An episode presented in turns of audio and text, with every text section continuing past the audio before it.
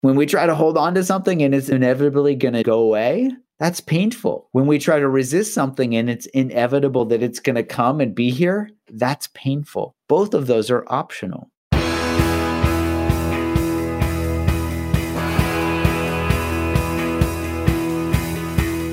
Welcome to The One You Feed. Throughout time, great thinkers have recognized the importance of the thoughts we have. Quotes like garbage in, garbage out, or you are what you think ring true.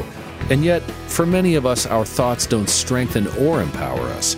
We tend toward negativity, self pity, jealousy, or fear. We see what we don't have instead of what we do. We think things that hold us back and dampen our spirit. But it's not just about thinking.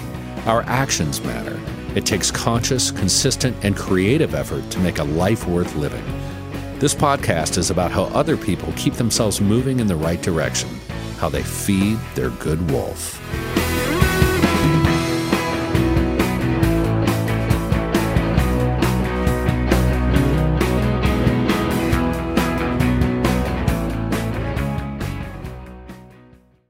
This is your moment, your time to shine, your comeback. You're ready for the next step in your career and you want an education employers respect. So you're not just going back to school, you're coming back with Purdue Global. Backed by Purdue University, one of the nation's most respected public universities, Purdue Global is built for people who bring their life experience into the online classroom. Purdue Global, Purdue's online university for working adults. Start your comeback today at purdueglobal.edu. Tired of endless diets and weight loss struggles? It's time to say goodbye to frustration and hello to results. Introducing Smart Metabolic Burn from Brain MD, your breakthrough solution to fight stubborn body fat. Imagine burning fat, balancing glucose levels, and regulating metabolism in just 12 weeks. This unique two in one product combines the power of two clinically studied ingredients in one revolutionary formula berberine, which targets abdominal fat, and OEA, which curbs your appetite. With just two capsules a day, Smart Metabolic Burn by Brain MD can kickstart your metabolism, fight stubborn body fat, especially that pesky abdominal fat, and support your weight management journey. And right now, save over 30% on Smart Metabolic Burn at GetSmartBurn.com. The lowest price anywhere. That's GetSmartBurn.com. Don't delay. Transform your life with Smart Metabolic Burn from Brain MD. These statements have not been evaluated by the Food and Drug Administration. Our products are not intended to diagnose, treat, cure, or prevent any disease. Thanks for joining us. Our guest on this episode is Dr. Jud Brewer, a thought leader in the field of habit change and the science of self mastery. Jud is the Director of Research and Innovation at the Mindfulness Center and Associate Professor in Behavioral and Social Sciences and Psychiatry at the Schools of Public Health and Medicine at Brown University. His newest book is Unwinding Anxiety New Science Shows How to Break the Cycles of Worry and Fear to Heal Your Mind. Hello, Dr. Jud. Welcome back. Thanks for having me. It's a pleasure to have you on. We're going to be discussing anxiety, bad habits, habit loops in general. But before we start, let's start like we always do with a parable. There's a grandfather who's talking with his granddaughter, and he says, In life, there are two wolves inside of us that are always at battle. One is a good wolf, which represents things like kindness and bravery and love. And the other is a bad wolf, which represents things like greed and hatred and fear. And the granddaughter stops and she thinks about it for a second and she looks up at her grandfather and she says, Well, grandfather, which one wins? And the grandfather says, The one you feed. So I'd like to start off by asking you what that parable means to you in your life and in the work that you do. Well, I think it means a lot. So in my life, I can relate to that personally, you know, things that I do that I'm literally feeding both mentally or physically, they get reinforced. And how that relates to my work is just about everything because that's how habits are formed. Habits are driven not based on the behavior themselves, the behaviors themselves, but they're actually driven based on how rewarding they are. And you can think of that reward piece being us feeding them, literally. You know, everything from intellectual curiosity being, you know, feeding knowledge. And you can think of food as literally feeding, you know, feeding sustenance. And in that sense, virtually everything we do, I can't think of many exceptions, uh, is is really fed this way. So that's what it means to me.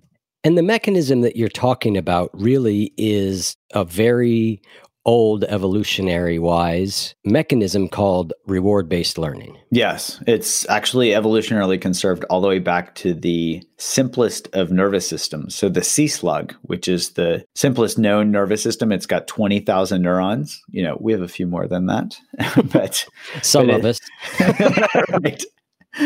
As humans, we learn most behaviors basically in the same way as sea slugs. So some people might think, what? Sea slugs? But in fact, they can teach us something about what we do, and we can look at our own experience to see how true it is for us. So basically, think of our ancient ancestors on the savannah or in the you know the woods foraging, you know, hunting and gathering.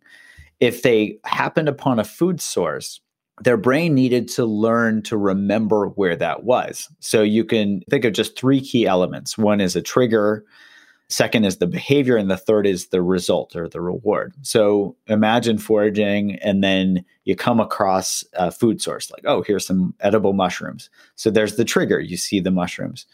The behavior would be you eat the mushrooms, and then the reward from a neuroscientific standpoint is your stomach sends this dopamine signal to your brain that says, remember what you ate and where you found it. So it's actually there to help us learn to remember things. Oh, here's food.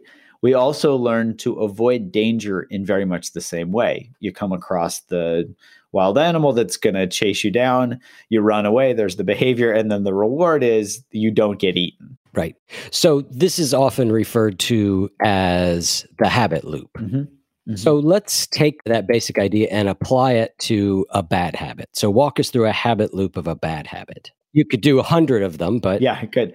Let's pick smoking or eating. Well, let's use eating because I think you know smoking is pretty straightforward. You know, you're stressed out, you smoke a cigarette, and then you know you you feel a little bit of of relief, and so you know, keep that going. In that case, the trigger is I'm stressed out. Yes. Uh, the routine or the habit is I smoke, and the mm-hmm. reward is I feel a little bit of relief. Yeah, but if you apply this to eating, for example, you know we can think of smoking as some behavior that we've learned that we don't need to do to survive but eating gets trickier because we could be driven by physiologic hunger. In scientific terms, we talk about homeostatic hunger because we need to get back to homeostasis when we're hungry. But we could also think about this in terms of hedonic hunger, which is just a fancy term for emotional eating.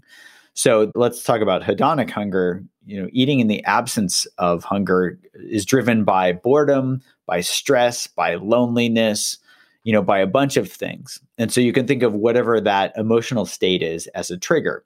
Let's say, you know, these are negative emotional states, but there can also be positive ones. We want to celebrate some great thing that happened. And then the behavior is we go get ice cream, go get cake, eat some chocolate, whatever our favorite food is, our celebratory food, or we eat our comfort food if it's to help us not feel as bad as we're feeling. And then the result is, you know, if we're celebrating, we feel great if it's that we're trying to distract ourselves or feel better from the boredom, from the sadness, loneliness, whatever, that uh, helps us distract ourselves a little bit or feel a little bit better. I had a patient who used to binge eat, and she would describe it as numbing herself out from negative emotions. She would binge to the point where she would just numb out. Does that make sense? Totally, 100%. I have a question about that because as we look at bad habits or bad habits taken too far, right, we start to refer to that as addiction, right? And in addiction, it seems that something breaks in that that habit loop doesn't get updated. It's like for a long time, it's like, okay, trigger is I feel bad. The the thing I do is I take a drug and the reward is I feel better. But after a little while, that starts to become I feel bad, I take a drug, maybe I feel better for just a brief second, and then I feel terrible. Yes. Or I eat. You know, I'm binge eating. I eat, I might feel better for a flicker of a second, and then I feel terrible. So it's like that loop doesn't learn. It doesn't learn you know this goes back to your parable where constantly the the loop is designed for deficit meaning the one you feed it gets hungry again and it says do that again do that again i like the simple definition of addiction as continued use despite adverse consequences right so the habit could be could be anything where, you know, let's say eating, you know, and so, oh, you eat a little bit of chocolate. But then if we keep doing that to the point where we're eating chocolate every time we're stressed out or every time we're sad or every time whatever, and we start to notice that we're gaining a bunch of weight or we're getting cavities or whatever, we can see, oh, there are the adverse consequences that are coming from this. So the, the habit has kind of bled into addiction just because we're continuing to do it over and over and over because that habit loop has literally been fed. And is it that the consequences in most cases come after the reward? And so even if that reward has become vanishingly slim, mm-hmm. it's still there for a flicker, even if then what comes is bad. And that's why the loop can't be updated as easily. Yeah, and I'm glad you bring that up because there's a nuance here. So it's as you are talking about, but also when we form habits, habits are actually set up in a way that I think of as set and forget. So, as in, we set the habit and then we forget about the details. And that's actually set up so that we don't have to remember or relearn everything every day, right? So, we often set up habits let's keep going with the eating theme. Birthday cake for example. You know we set up the reward of that birthday cake when we were a kid and every time we went to a birthday party it gets associated you know not only the taste of the cake but with presents and friends and fun and all this and rinse and repeat. You know this happens over and over and over to the point where you know say we're in middle age and our brain just says oh it sees cake and it says oh i know how rewarding that is. Just eat it. So we're not actually often paying attention to how rewarding that behavior is right in that moment. And if we don't pay attention, our brain does not change. It can't update that reward value. And so it doesn't change the behavior. And that's actually a critical piece for what sustains behaviors and also is a critical element for changing behavior. And this is where being mindful of what you're doing is so important like what you just said. It allows us to update that reward information. Yeah, so specifically there's a part of the brain called the orbitofrontal cortex which is involved in setting reward values and kind of holding them in mind. And it kind of sets up this reward hierarchy so that when given a choice between two behaviors it says oh pick this one. I already know how rewarding this is. So for example you know if we're given a choice between broccoli and cake our brain says cake duh you know? And that's set up not only from the caloric density standpoint from a survival standpoint but from all the birthday parties and all of these things. So that reward hierarchy is set up so strongly. This is why parents don't bring out dessert at the same time as vegetables because their kids are you know duh their kids are not going to eat the vegetables. But that reward hierarchy also is the critical element for change. So if we don't pay attention to how rewarding something is right now, we're not going to change the behavior. We're just going to keep going through the behavior and say, oh, I've got this set reward value and I'm just going to assume it's the same. And I'm not actually going to pay attention. I'll give an example. I had a guy who came in to my clinic who wanted to quit smoking, and he'd been smoking about 40 years. So he had reinforced his smoking habit loop about 300,000 times, literally. right, right. You think yeah. of a pack of cigarettes, 20 cigarettes in a pack, 365 days a year. Anybody can do that math. So there he had reinforced it. And what I had him do was start paying attention as he was smoking. And he came back and he's like, How did I not notice this before? You know, these cigarettes taste like crap. Well, it was because he would smoke a cigarette to help his dopamine deficit because he was addicted to the nicotine.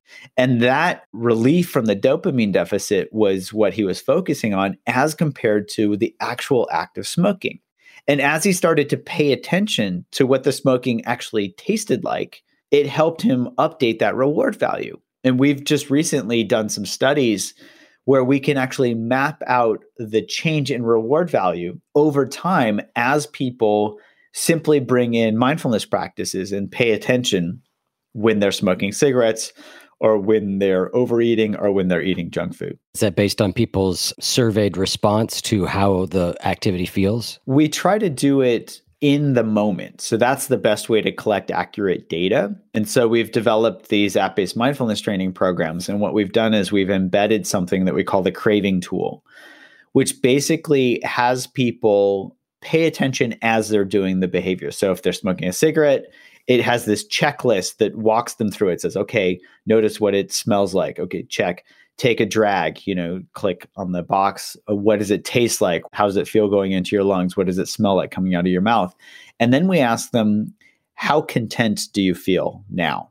You know, and we have them check in with their body, check in with their emotions, check in with themselves to see how rewarding was that behavior right then. Same thing for eating. We have them pay attention as they eat and then ask them how content do you feel? And then we also ask them how much did you eat? So they can line that up. If they overate and they don't feel very content that actually decreases the reward value in their brain so that the next time they come back they can remember it. So the other piece that we've put in this tool is basically an imagination exercise where before they do the behavior so after they've done the mindful eating or mindful smoking we have them pay attention and say okay imagine doing this behavior before you do it and bring to mind what you're going to do and do it, which basically brings forward the previous times that they've done it. And as they've paid attention previously and updated that reward value, then that's what gets stored in their brain. And as they imagine doing it in the future, their future imagination is based on previous behavior. And so that updated reward value from the last time they've done it gets into their brain and it actually helps them become less excited to do it if that reward value is dropped. Now, get this. So we can collect all these data as people are in their daily lives doing these things. It only takes 10 to 15 times of somebody using this craving tool for the reward value to drop basically to zero. 10 to 15 times. So it's not like, you know, if somebody's been smoking for years, it's going to take years for them to realize that smoking really tastes crappy and that it's going to be crappy enough that it updates the reward value. It takes 10 to 15 times of people really paying attention where they become significantly disenchanted with the behavior. That's pretty remarkable. And so the key then is to do the behavior very mindfully, then very much sort of check in on how rewarding was that. Mm-hmm. And now, while I have that idea in mind, like, boy, that wasn't so great, I imagine myself doing it again from where I'm sitting right now, which then sort of updates that value. That's basically it. And the only slight tweak there is next time they have an urge to do the behavior, we have them go through the imagination exercise because right afterwards they might not be that excited to do it again. But the next time they want to smoke a cigarette or eat the comfort food or eat the junk food or whatever, that's the time where we can bring this in so it can kind of bring that recollection up so that they can become disenchanted right in that moment and help them actually change the behavior. Okay. So the imagination exercises before they do it the next time. Yeah. Yeah.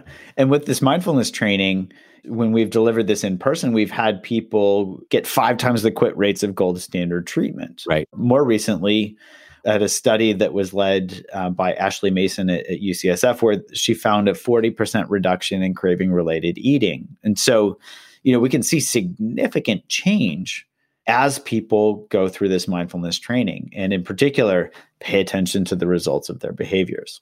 What are your ideas on moderation in the case of people who have had an addiction? I work with a lot of patients, for example, who don't want to quit drinking altogether. You know, they've struggled with drinking, but they really struggle even more with imagining a life of abstinence. And so there's a there's a lot of research around this idea of uh, harm reduction. You know, it's mm-hmm it's better to help people meet them where they're at rather than try to force them to be somewhere that they might never be able to go. So I very strongly found that that works pretty well in my clinic. And in particular, it lines up with what we're seeing with this reward based learning piece, which is if people pay careful attention to what they're doing, this doesn't necessarily mean that, let's use alcohol as an example. It's not that alcohol is this evil thing now, the current research shows that no level of drinking is actually healthy. So, you know, physical health benefits aside, you know, so I just need to state that as a physician, you know, the research is relatively clear that no level of drinking is that healthy. But if somebody wants to drink, um, you know, socially, what my patients do is really pay attention to what it's like. If they have one drink, okay, what's that like? If they have two drinks, what's that like? For a lot of my patients, it's actually around two to three drinks where they start to lose control. So if they want to drink, if they want to, you know, do this in moderation, if they enjoy drinking wine or if they enjoy the taste of beer or whatever it is, they can do that. And if they really pay careful attention, they can get that satisfaction from a single drink. And they can also notice and remind themselves what the consequences are afterwards. You know, if they drink a second or a third drink and they get out of control or they get drunk or they binge or whatever, they can notice the results of that and say, oh, wow, you know, that's not helping, you know, that's not leading me to a happier, healthier life.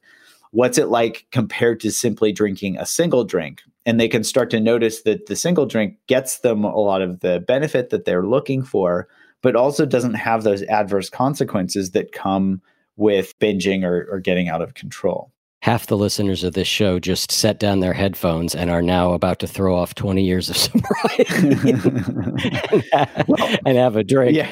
So, so I'll, I'll point that out as well. So folks that have, you know, years of sobriety, they can probably notice the benefit of being completely sober.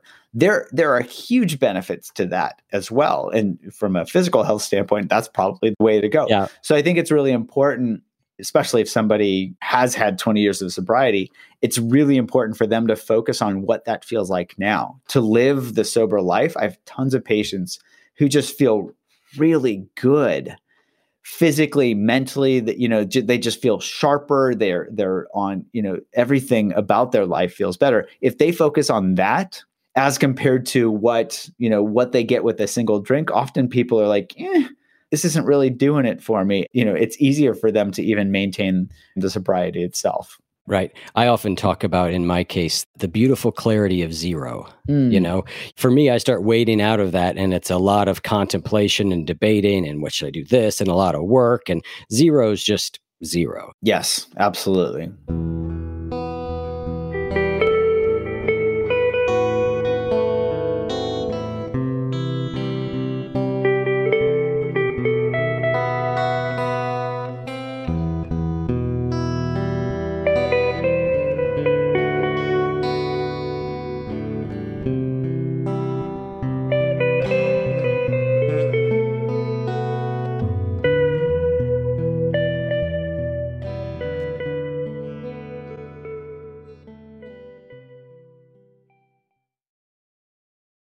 This show is sponsored by BetterHelp. We all carry around different stressors, big and small. This can be really challenging to figure out. And when we try to deal with them on our own, when we keep them bottled up, it can start to affect us negatively. Therapy is a safe space to get things off your chest and to figure out how to work through whatever's weighing you down. If you're thinking of starting therapy, give BetterHelp a try. I recently had a few things I needed to talk about and I signed up for BetterHelp again. And I choose it because it's convenient, it's flexible, and it works well with my schedule. Just fill out a brief questionnaire to get matched with a licensed therapist and switch therapist anytime for no additional charge. Get it off your chest with BetterHelp. Visit betterhelp.com slash feed today to get 10% off your first month. That's BetterHelp, H-E-L-P dot com slash feed. Tired of endless diets and weight loss struggles? It's time to say goodbye to frustration and hello to results. Introducing Smart Metabolic Burn from BrainMD, your breakthrough solution to fight stubborn body fat. Imagine burning fat, balancing glucose levels, and regulating metabolism in just 12 weeks. This unique two in one product combines the power of two clinically studied ingredients in one revolutionary formula berberine, which targets abdominal fat, and OEA, which curbs your appetite. With just two capsules a day, Smart Metabolic Burn by BrainMD can kickstart your metabolism, fight stubborn body fat, especially that pesky abdominal fat, and support your weight management journey. Right now, save over 30% on Smart Metabolic Burn at GetSmartBurn.com. The lowest price anywhere. That's GetSmartBurn.com. Don't delay. Transform your life with Smart Metabolic Burn from BrainMD. These statements have not been evaluated by the Food and Drug Administration. Our products are not intended to diagnose, treat, cure, or prevent any disease. So let's take this habit loop idea and apply it to anxiety. In what way does this help us with anxiety? Well, a lot of people don't think of anxiety as being driven by habit loops. But in fact, there's quite a bit of research showing that anxiety can actually be reinforced in the same way as smoking or overeating or any other habit. T.D. Borkovec started doing some of this research at Penn State back in the 80s and has published quite a bit on this. Basically, if you think of that trigger behavior results relationship, so the trigger could be a negative emotion. The behavior in this case is a mental behavior, worrying. So, worrying does a lot of things. It can make us feel like we're in control, it can distract us from that negative emotion. It can help us plan for a worst case scenario. You know, there are a bunch of things that worrying actually does. The results of that can actually perpetuate anxiety and worry habit loop. So, if the distraction from the negative emotion feels better than the negative emotion itself, there's a reward in that. If the feeling like somebody is in control or problem solving, even if they're not really solving the problem, that feeling of doing something feels better than doing nothing, there's a reward in that. And all of those will drive themselves as anxiety habit loops. You know, I hadn't learned this in my psychiatry residency training. It was only when I started to look at these mechanisms and to try to understand why were my patients suffering so much that I started to understand this myself. And in fact, I do this now with every new patient that comes into my clinic. The first thing I'll do is as I'm taking a history, I'll have them map out their habit loops. And I'll give I'll give an example of somebody that I've been seeing in my clinic who came in referred for anxiety. And you know, he sat down and I had him describe what it was like. And, and he said, Well, I go on the highway and I feel like I'm in a speeding bullet, you know, his car. And he said that thought would lead me to avoid driving on the highway to the point where I just don't drive on the highway anymore. So we mapped it out on a piece of paper, actually. We just mapped it out in 30 seconds. Okay, the trigger is these thoughts, the behavior is not driving on the highway. And then the reward is that he could avoid those negative feeling thoughts. And this was to the point where he had full blown panic disorder. He would avoid driving on the highway. He barely drove on the local roads. And just him being able to see this right? Just to map this out in 30 seconds was was really eye-opening for him where he could start to understand rather than his mind being this black box he could understand what was actually happening. So once he sees that is it just the seeing it that starts to unwind it? So let's continue with him because he's an interesting example. So this gentleman he met all the criteria for panic disorder met all the criteria for generalized anxiety disorder and he was also very overweight. He was about 180 pounds overweight. So I sent him home with the instruction to just map out these habit loops. I gave him our Unwinding Anxiety app and said, go map out these habit loops. He came back two weeks later. And the first thing he said to me was, I lost 14 pounds. And I looked at him quizzically because we hadn't even approached that yet. I was going to save the, the eating piece for later.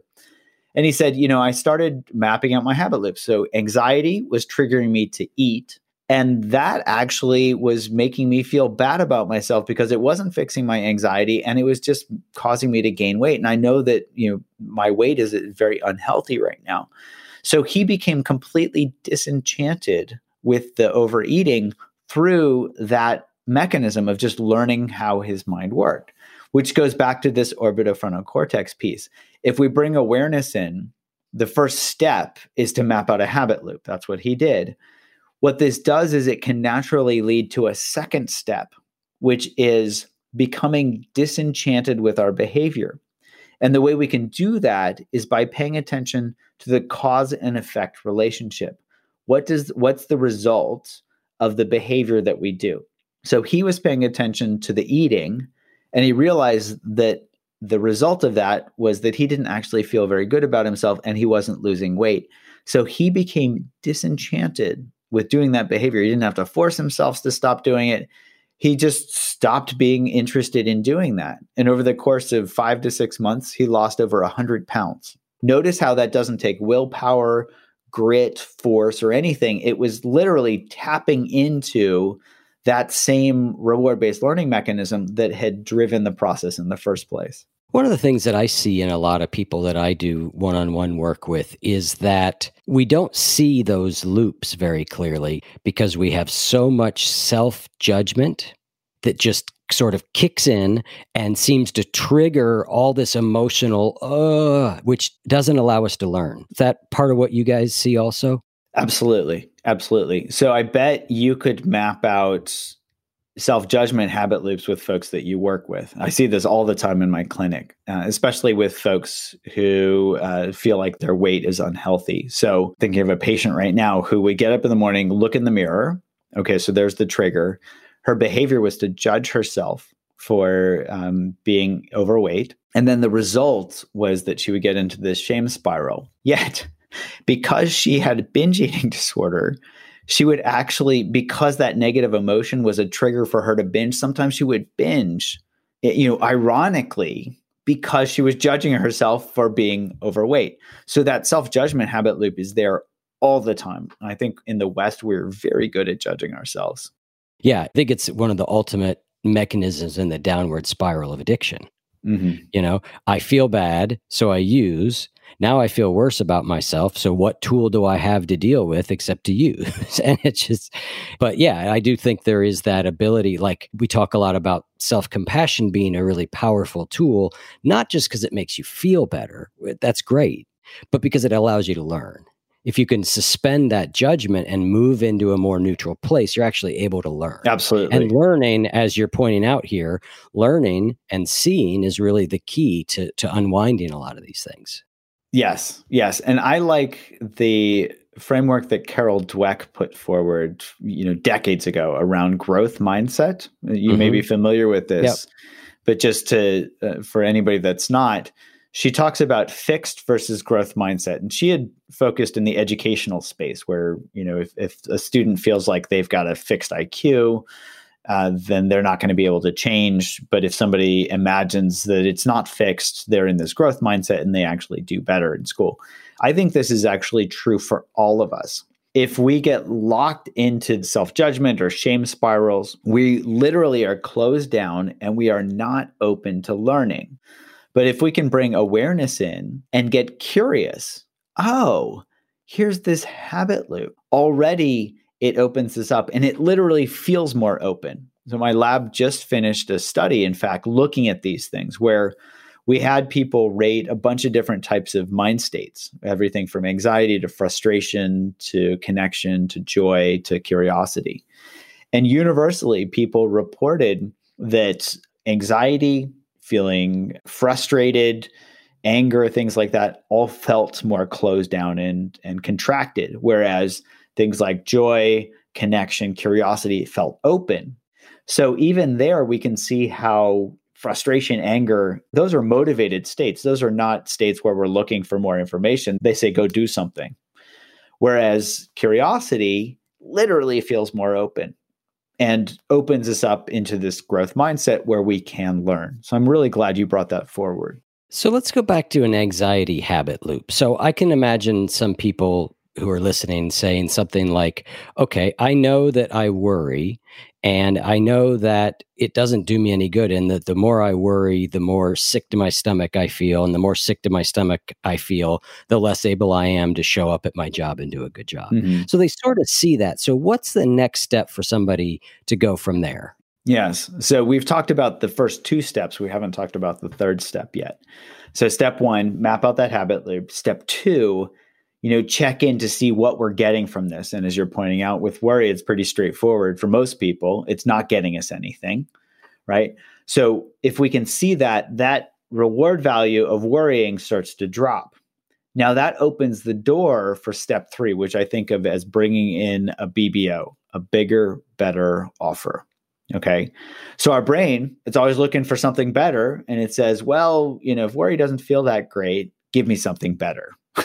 okay. Mm-hmm. So here, well, let me ask you what feels better, worry or curiosity? Curiosity. Yeah. So here we can use simple mindfulness practices. And I think of the attitudinal quality of mindfulness as that of being curious. So if we simply get curious, so let's think of this. So somebody's worrying. And they can get curious and start to notice oh, what thoughts are going through my head as I'm worrying? What does this feel like in my body as I'm worrying? And in particular, we give people an exercise to explore that worry or the anxiety in their body and just ask a simple question Do I feel it more on my right side or my left side? Or is it more in the front or is it more in the back? And what that does is it engenders this natural, hmm, is it more on my right side or my left side? Because that draws in our natural curiosity. It doesn't matter what side it's on or whether it's in the front more or in the back, but just asking the question naturally brings up our curiosity. Hmm, is it more on the right side or the left side? And right there, we're more curious than we were a moment ago. And that helps us tap into the curiosity right then and there when we're anxious or we're worried.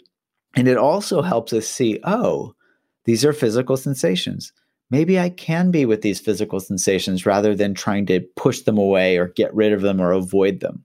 Oh, what's this feel like? Oh, it's vibration, it's tightness, it's tension. And we can start to explore what does worry actually feel like? And then as we explore it, we start to notice that it's constantly changing. And so we don't have to be as afraid of it or trying to constantly avoid it as much as we might habitually have done in the past. Does that make sense? Totally, totally. One of my favorite questions that I'll use is something like How do I know I'm sad?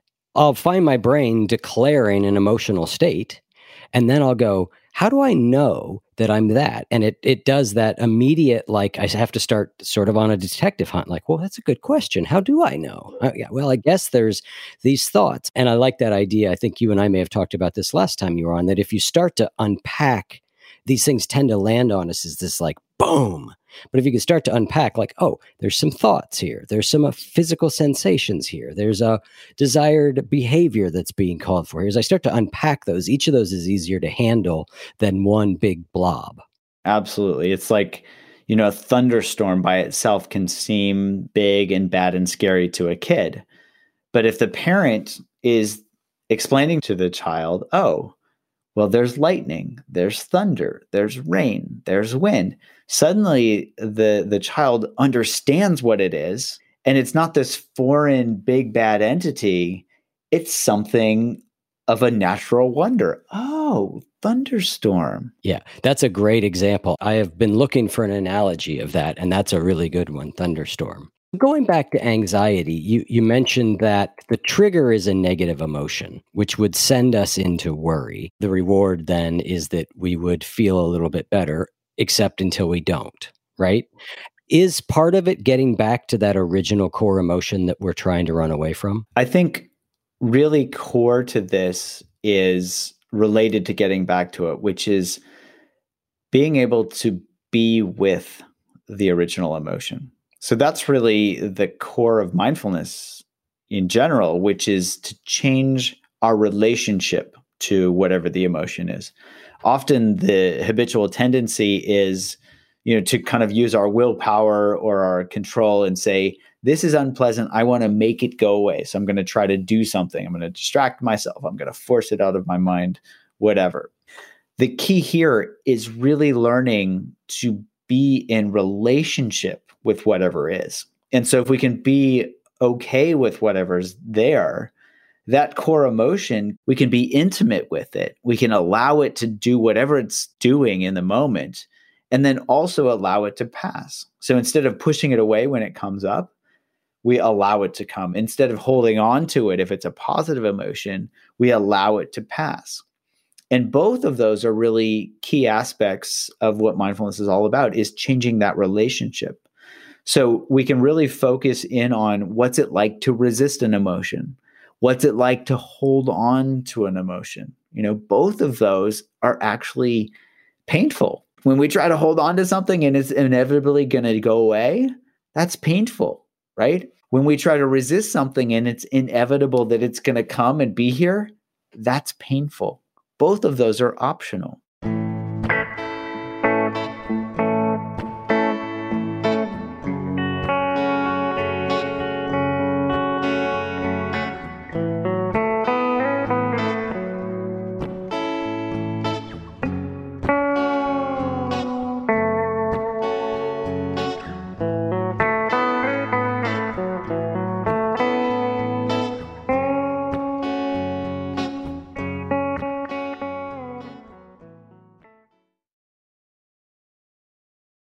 So, curiosity is one strategy. What are other strategies for being with something that doesn't feel good?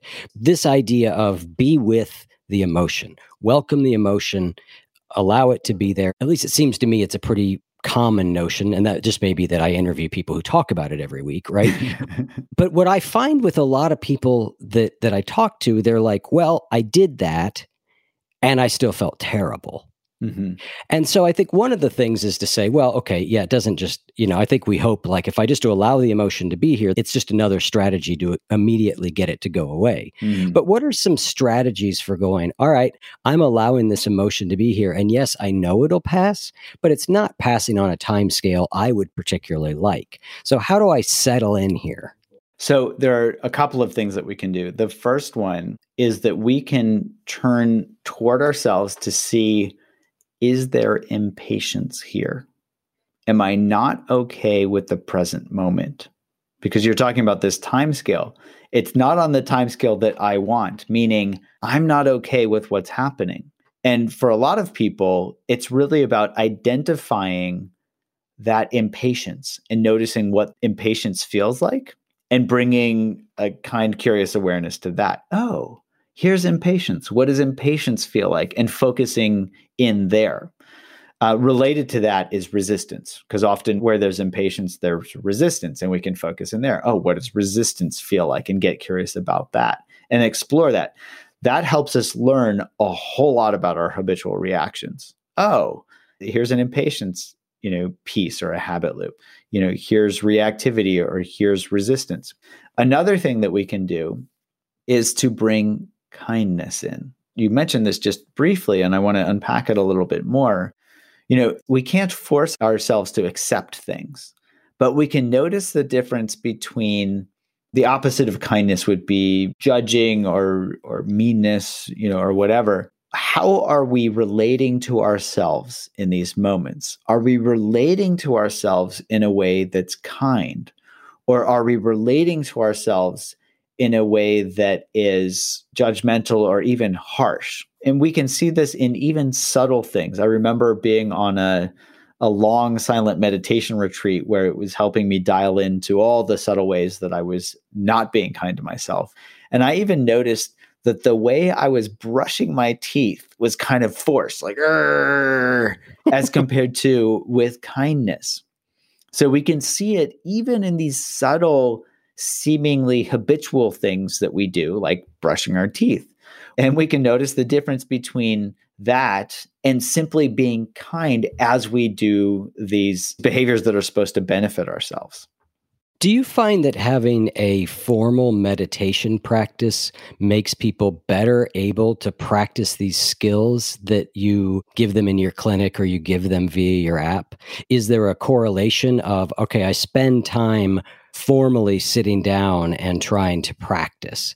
Does that strengthen these mindfulness muscles, do you find? And is that an important part of being able to get over anxiety or smoking or eating is to actually get tired of endless diets and weight loss struggles? It's time to say goodbye to frustration and hello to results. Introducing Smart Metabolic Burn from Brain MD, your breakthrough solution to fight stubborn body fat. Imagine burning fat, balancing glucose levels, and regulating metabolism in just 12 weeks. This unique two in one product combines the power of two clinically studied ingredients in one revolutionary formula berberine, which targets abdominal fat, and OEA, which curbs your appetite. With just two capsules a day, Smart Metabolic Burn by Brain MD can kickstart your metabolism, fight stubborn body fat, especially that pesky abdominal fat, and support your weight management journey. And right now, save over 30% on Smart Metabolic Burn at GetSmartBurn.com. The lowest price anywhere. That's GetSmartBurn.com. Don't delay. Transform your life with Smart Metabolic Burn from Brain MD. These statements have not been evaluated by the Food and Drug Administration. Our products are not intended to diagnose, treat, cure, or prevent any disease.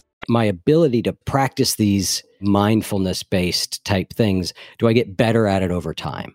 Well, certainly, I think we get better at anything that we do over time. So it's it's you know it's the one you feed. So if we feed the uh, the habit of practicing mindfulness, it's going to strengthen. Now, when we were doing some of our early clinical studies, we were looking at both formal mindfulness practices like meditation, and we were also looking at informal in the moment practices. So, for example, if somebody was paying attention as they were smoking a cigarette in our smoking studies, that counted as an informal mindfulness practice because they were paying attention. We found that both correlated with clinical outcomes, but in fact, we found that the informal practices were stronger in their mediation effects. Yeah. Or their moderation effects, to be precise. So we actually started changing up our training to the point where we start with the informal stuff. We say, you know, don't commit to sitting 30 minutes a day. Don't don't worry about that. Let's start with helping you understand how your mind works. Let's start with helping you work through these three steps where you map out your habit loops, where you look at the cause and effect relationship, and where you start to bring, even in a moment, you bring in kindness rather than self judgment.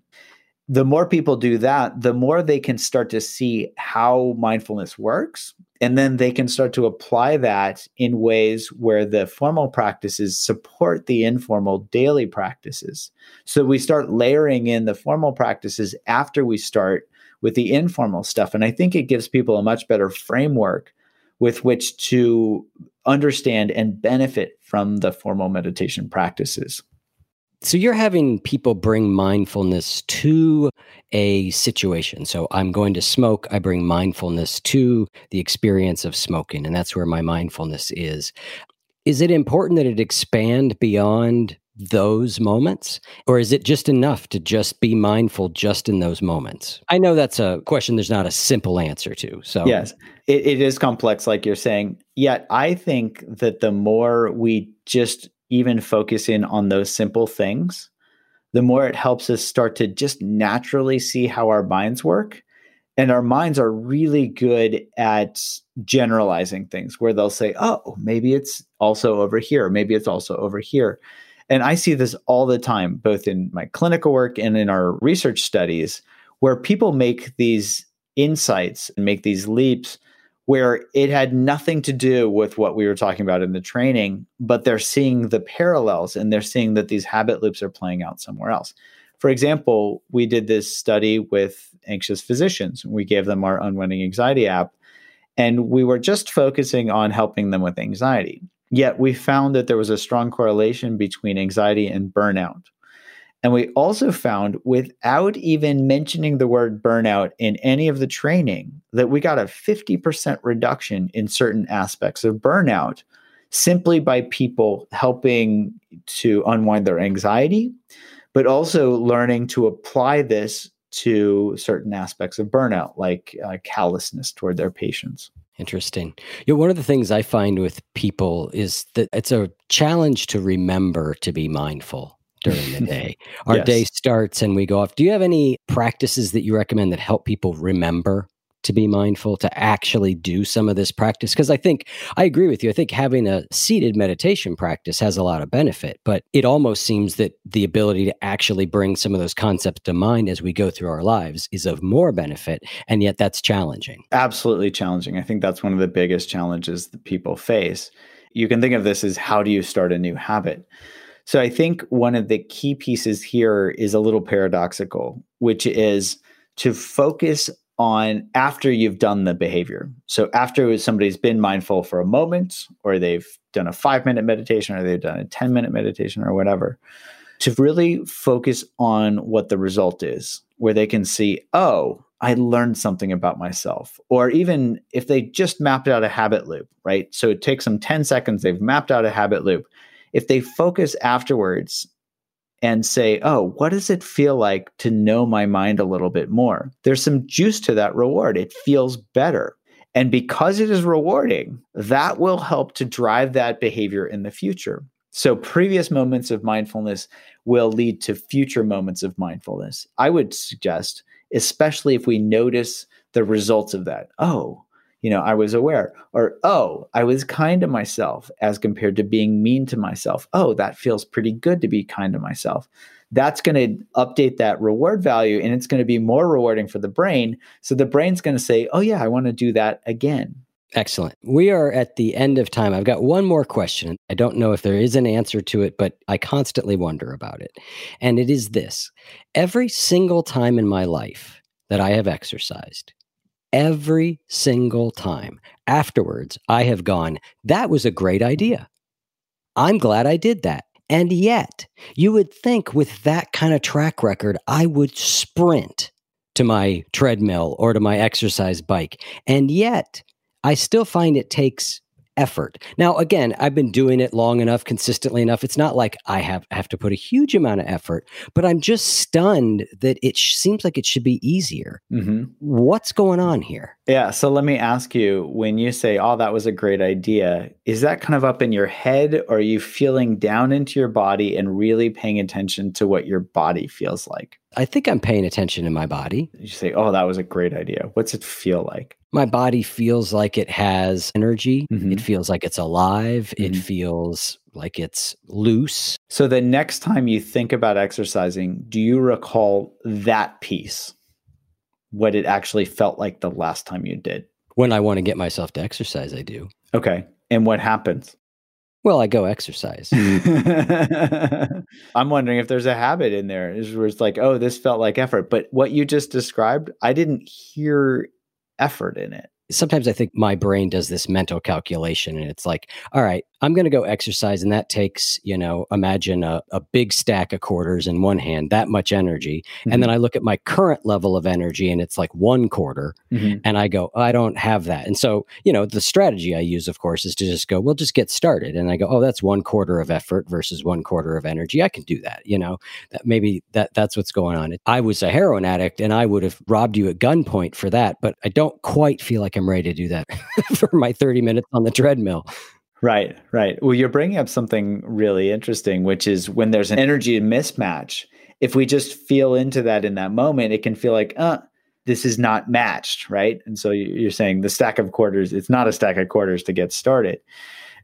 Yet, intellectually, it's hard to kind of remember, oh, when I get started, you know, that's like somebody handing me a stack of quarters, you know? That's right. That's right. Yeah. Yeah. Yeah. So remembering into that piece as compared to just feeling the energy level right now, if you go back and remember what does it feel like when I'm exercising, I'd be curious to see, and I'm not trying to kind of force the the point here, but I'd be curious to see if that actually brings that stack of quarters up more quickly by remembering you know specifically oh what's it what's my energy level feel like when i'm exercising not at the moment when i'm not exercising because when you're not exercising it's different right That's right. That's right. so it's yeah. not a it's not a fair comparison to say well exercising's one stack of quarters no it's this stack of quarters when i'm actually doing it but just recalling it not intellectually but just recalling it i'd be curious to see if that actually helps that movement into it more quickly Yeah, it does. You know, I always remember that basic idea that I think is so powerful, which is that we get motivated and then we do something. And a lot of times we start doing something and then the motivation comes rushing in. I just, you know, I remind myself like it just feels like something that is that good for me to do is exercise. Like it would just be always easy to do. And it sometimes just doesn't feel, I mean, again, it doesn't feel terribly hard, but I have to convince myself it's a good idea. Whereas, you know, there's a, there's some chocolate chip cookies on the table that I don't need any convincing on. right I wonder if it's the immediacy of the of the reward versus the expected output. So that could certainly be some of it. And I'm not saying this is the case for you, but just in case any of your listeners would benefit from this, one thing that I see often is that people are kind of stuck up in their heads and they're saying, oh, it, it's a good idea to exercise. Yeah. But our, our thinking brain does not hold a candle to our feeling body. Our feeling body is really what drives behavior, which is why I was asking you about recalling what it feels like to exercise, because that could be that uh, refreshment of the stack of quarters simply by recalling what it feels like to exercise as compared to not currently exercising and thinking, oh, I should exercise. Again, Yeah, I agree. I think, and I do this with coaching clients a lot, which you were talking about before, which is you've got to take a moment and feel the goodness that came from the behavior you just took. yes. Like we've got to stop and go, look how good this feels. yeah. Yeah. So that we can update it. And yeah, I often, with exercise, I will just feel into my body and be Mhm. like, don't like it. So I know if I exercise what it'll be like. And there I am. Yeah. And let's just take 30 seconds to apply this to other things. So, one thing that I'm seeing a lot of is uh, like self righteousness or divisiveness in, in communities and families in, in yeah. society. And so it can feel immediately good to think, oh, I'm right, you know, and I, I'm going to, you know, I'm going to push my point forward and it's hard to in that moment remember what it feels like to actually be connected. So let's say that we're having an argument with our significant other or our partner. There can be this tendency to say i'm going to dig in and i'm going to you know i'm going to push my point. I'm right you know and i'm going to fight or i'm not going to talk to them until they get my point. If we just feel into how it feels to be connected with the other person and we compare the two Yeah. There's this ancient saying, you know, uh, anger with its honeyed tip and poisoned root. Mm-hmm. So that honeyed tip can just be so delicious right now, but we don't realize that we're actually causing harm to ourselves, to our relationships, to others. And if we can just take a moment to feel into what it feels like to be kind, to be connected, that can sometimes be a great way to humble ourselves, to step back and say, oh, this actually feels better to be connected, you know, to try to understand where the person's coming from rather than trying to ram my point down their throat, which generally doesn't go so well. Does not tend to work. No. No. and yet, talk about another feedback loop that we as a human species don't seem to have quite figured out. Yes. Unfortunately. But we can. You know, this is where awareness comes yeah. in. yeah. Well, thank you so much. It's a pleasure to see you again. I find your work fascinating. These topics are, are near and dear to my heart. So thank you for taking some time with us. Oh, it's my pleasure.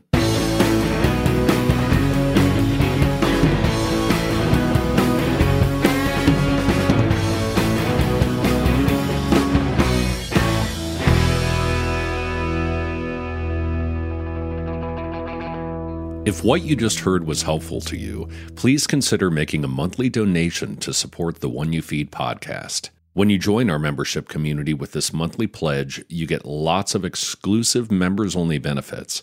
It's our way of saying thank you for your support. Now, we are so grateful for the members of our community. We wouldn't be able to do what we do without their support, and we don't take a single dollar for granted.